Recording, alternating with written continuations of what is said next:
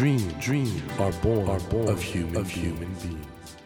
Human beings, human beings grow, grow with, dream, with dreams. That, that is dream, is dream heart. When you touch, when you that, touch warm, that vibration, vibration, a new dream, a new dream will be born, born of you, of you.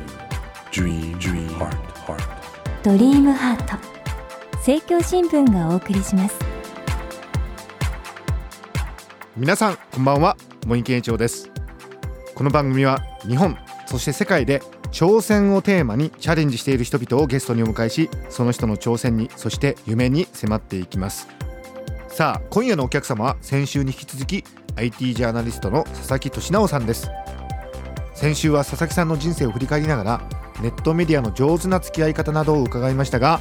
今週はネットメディアの未来についても伺っていきたいと思います。よろしくお願いします。よろしくお願いします。佐々木さんといえば焼きそば。こ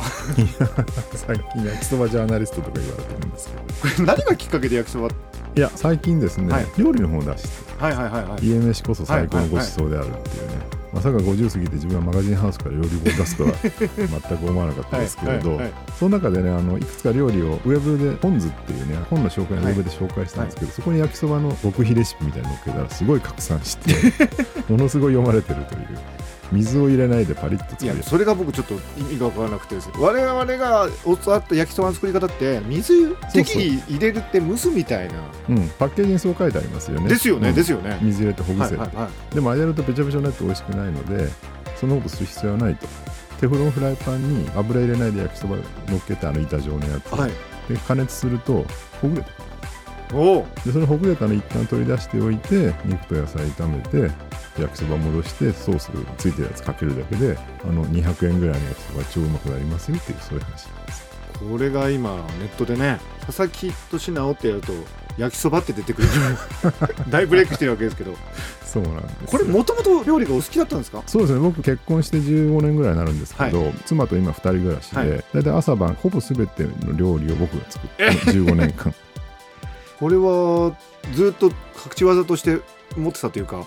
いやまあそんな本にするつもりも別になかったんですけど でもねやっぱり今の時代で日常がすごい大事だよねっていうのはずっと考えていて。そうですねそうですね、で Facebook なんか特にあるとそうじゃないですか、はい。例えば女の子データ誘ってねえすごい高級なフレンチかなんか連れてって、ええ。ここはねなんとかだとかうんちく語っておきながら、はい。Facebook のフレンドになってですね日々の日常見られたらあの人あんなフレンチ偉そうに言ってたくせに毎日カップラーメン食べてるじゃんとかって思われえバレちゃう。バレちゃうでしょ？服だってそうでいくらかっこいい服着ててもやっぱり日常をね見綺麗にしてる方が大事だよね、はいはいはい。これがねこれからの時代に一番大切なんじゃないかなってずっと考えてたのでー。それを本にしたんですね。僕あの IT で一番すごいなと思ってるのが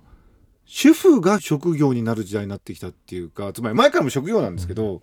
なんかアメリカなんかでも主婦の方が、まあ、まさにおっしゃった家の細々としたことですよね。食事だとか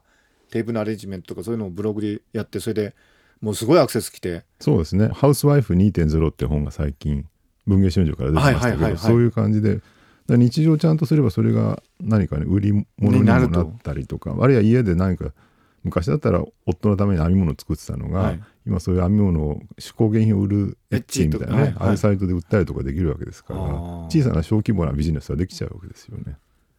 なんか本当にあの佐々木さんおっしゃるように IT って今人間の生活のあり方とかを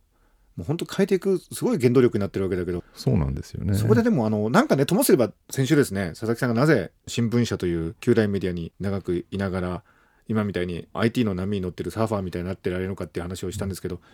どうしても旧大型メディアの方ってネットをなんか敵視するようなところもあったと思うんですよ。すぐネットは人間を孤独にするとか。ですよね。青白い顔した青年がなんかネットをこうやって暗い部屋の中でカチカチャカチそうそうそうよく映画にそういうシーンありますけどね。ああいうイメージですよね。でも実際には今おっしゃったように日常の生活を見直すっていう。そうそう。いい生活いい生活っていうのはええその派手な生活じゃなくて、はい。きちんとした日常生活を送るためのある種の支援ツールというかはいはい、それを作るための基盤としてのインターネットっていうふうにだんだん変わってきてると思うんですよね。主婦の方も今まであの家をせっかく綺麗にしてても誰も褒めてくれないし、まあ旦那無関心だし、うん。みたいだったのがブログっていうものを手に入れたらそれをねいろんな人がいいねって言って。そうなんですよね。だからちゃんとしたことをするとみんなが褒めてくれる。僕あの最近すごく思うんですけど、はい。インターネット時代に入ってこれまあすごい透明社会ですよね、何でも見えちゃう、はいはいはいはい。でこれは悪い面ももちろんあるんだけど、一方で人の善意までも見えるようにするよねいうね、はいはいであのこの前ほら2月に大雪降って山梨が孤立した,、したよね。あの時に中央高速の団子坂サービスエリアで山崎パンのトラックのドライバーがですね積んでたパンを全部こう閉じ込められた人たちにはいはい配ったっていうのあったじゃないですか、はい。ああいうのも昔だったらあの時は大雪でほらマスコミ取材入れてなかったですからその場にいた人たちの間では山崎パンありがとうってね、うん言われたかもしれないけどそれが広がるってことはなかったわけでしょ、でこれがツイッターとかで写真撮られて全国にこうわーっと広まったことで、はい。山崎パンの株価が上がるぐらいまでのことになっちゃう、えええだからインターネットってやっぱ全校やるとそれがちゃんとすぐ伝わるって時代に変わってきてんじゃないかな。えなるほど。しばらく前に翻訳の本でビジネス書でギブアンドテイクって本があって、はいはい。これね要するにギバーとテイカーっていうね与える人と取る人で,、でよく会社の中だとこう人の手柄をね横取りして出世するやつとかいますよね、はい。あれがテイカーですよね、はいはいで昔のようなそういう会社の中とかねそういう狭い世界の中で生きてた時代にはテイカーの方が得をすることが多かったんだけど、今の時代ギバーの方が実は、そうか、うん得することが多いっていうのをハーバード大学の先生が実証的に調べて書いてるんですよ。惜しみなく与えるってことがやっぱりネット時代ではすごい大事なことなんですよね。そうすると善意の人もやっぱり集まってくるしますます人間的になってくるんですネットを使えば使うほど。この佐々木さんの言われてるその我々がより人間的になるためのインターネットってのは本当大事ですね。一時期なんかねサイバーパンクとかなんかそういうなんか今までの価値を壊すみたいなものとしてネットがねそう言われた。なんです対立するものじゃなくて、はい。やっぱそこはね愛補完するものというかねそういうもんだと思いますよ。おそらく佐々木さんは IT の未来文明の未来を一番よく考えてらっしゃる方の一人だと思うんですが今後の注目すべきトレンドって何ですか？一つは我々が生きてる物理空間ですよね、はい。そういうところにインターネットがどんどんこれからさらに入り込んでくるっていう、ええ。まあデバイスっていうか機器の進化でいうと次に来るのは多分ウェアラブルだって言われてますよね、はいはい。Google グラスでメガネ型だったりとか、手首に巻いたりとかね、あるいはまあさらにサイボーグ的に電子入れ墨みたいなのをこうはいはい。皮膚に貼っておくと体温を勝手に測ってくれるとかね、はいどんどんどん人間の身体と融合していくと、うん。でそうなるとねもう日常生きてるとそのままそれがインターネットにつながる。でそこで勝手にこう自分の周りがですねいろんなものがこう環境そのものがインターネットと相互にやり取りすることで情報を勝手に取ってきてくれたりとか例えば車を運転して家に帰ろうとすると車と家のエアコンが勝手にやり取りしてですねじゃああと30分ですから家のエアコン入れといてくれみたいなこと。まあこれアンビエントインテリジェンスっていうね、うん環境が知性を持つっていうんですけど、はい。そういう方向にどんどんつまり人間が生きていくための完全な支援インフラになっていくっていうのは多分一つの大きな流れだと思います。人間らしい生活するっていう上でそれを支援するそうそうそう。まあものとしてそれ IT があると、うん、でも一方でそれってね実は格差化を生むって言われてて情報を取るために苦労しなくなっちゃうんですよ。だから例えば今の Google 検索エンジンもそうなんだけど何かのこう本を書いたりレポートを書いたりするときに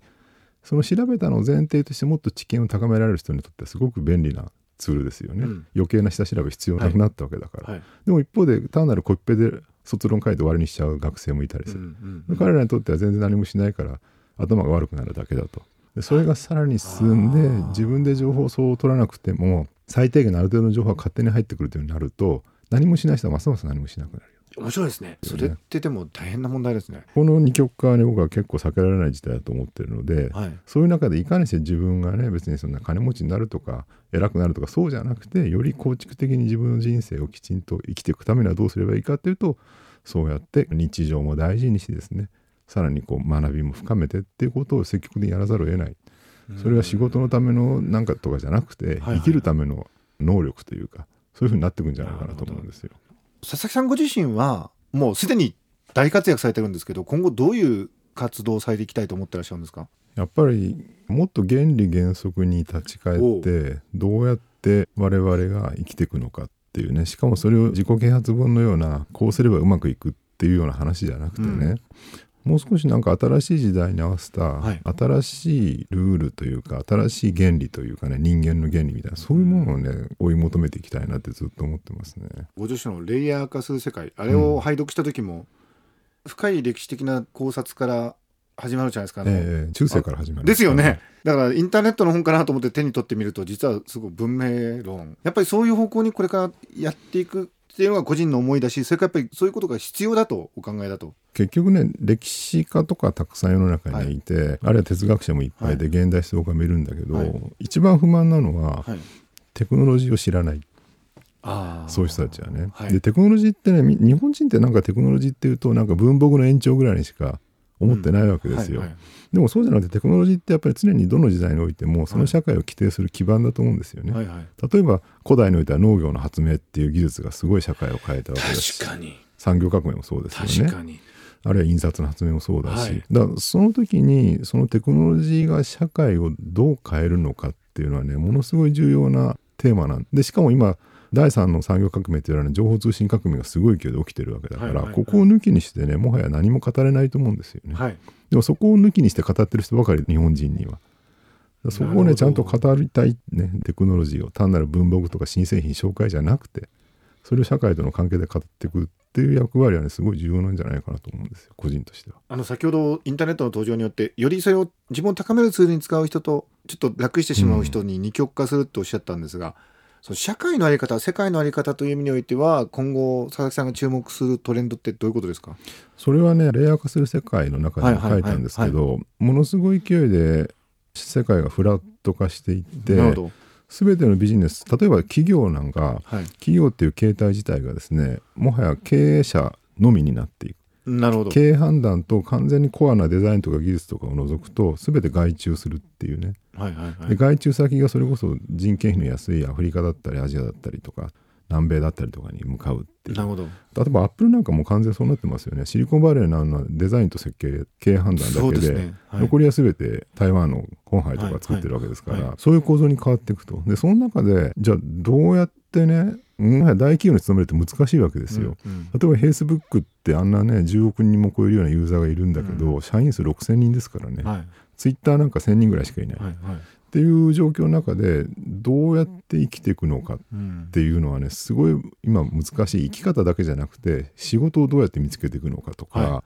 でその中でどうやって収入を確保していくのかっていうねでこれは今までにそういう経験先進国誰もしてないうん今まではとにかく先進国にいるだけで豊かになれたっていうのがあったわけですけどそれが消滅しつつある状況の中ではいどうやって生き延びるのかっていうその生存戦力そのものを考え直さなきゃいけない時期に来てると思うんですよね。でそれをねどう構築していくかっていうのをみんなで考えていきたい。だ今の20代の若い人たちとはすごい仲良くていっぱい友達がいるんですけど彼らやっぱそういうのをね必死で考えていてで上の人たちからね意識高いとか馬鹿にされながらも、まあ、死に物狂いで努力してるわけですよ。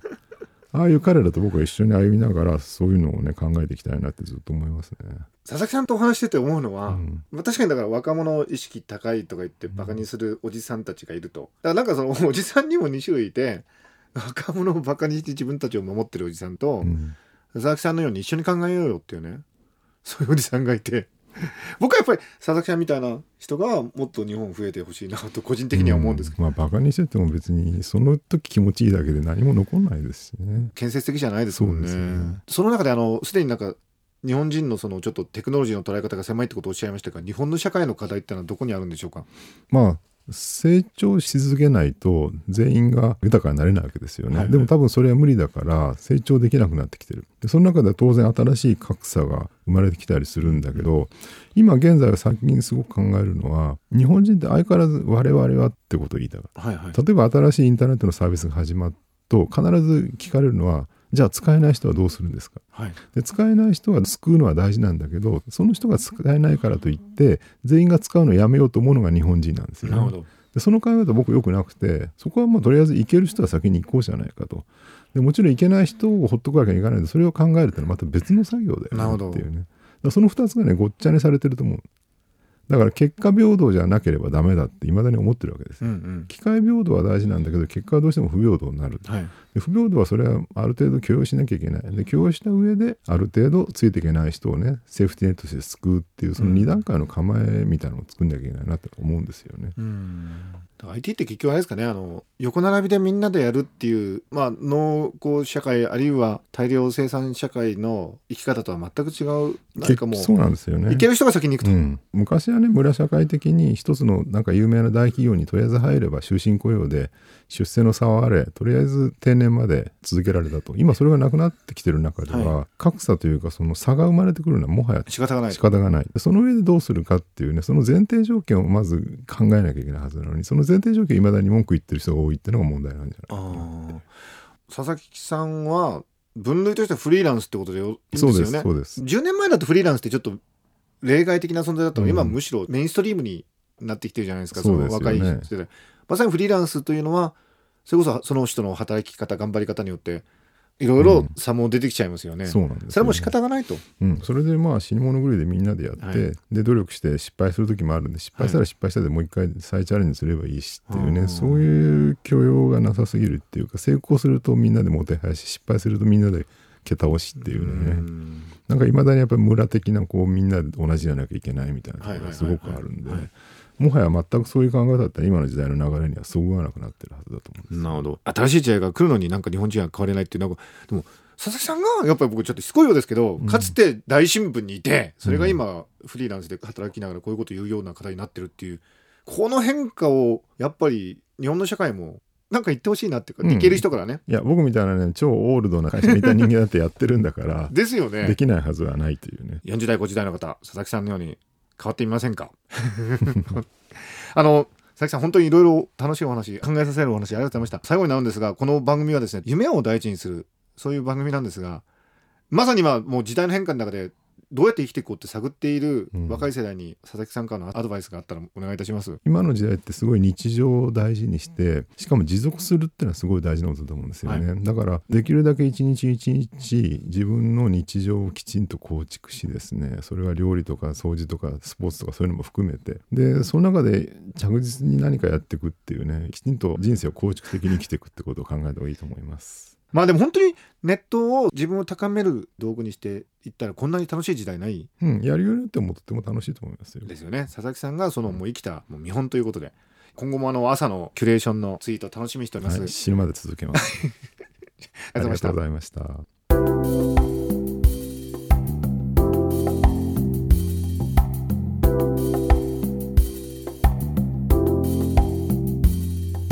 Dream, dreams can't be seen, can't be seen with a naked, eye. naked eye. But we sure But can, we live, sure can our live dreams. our dreams. Dream, dream heart is in you, is in you,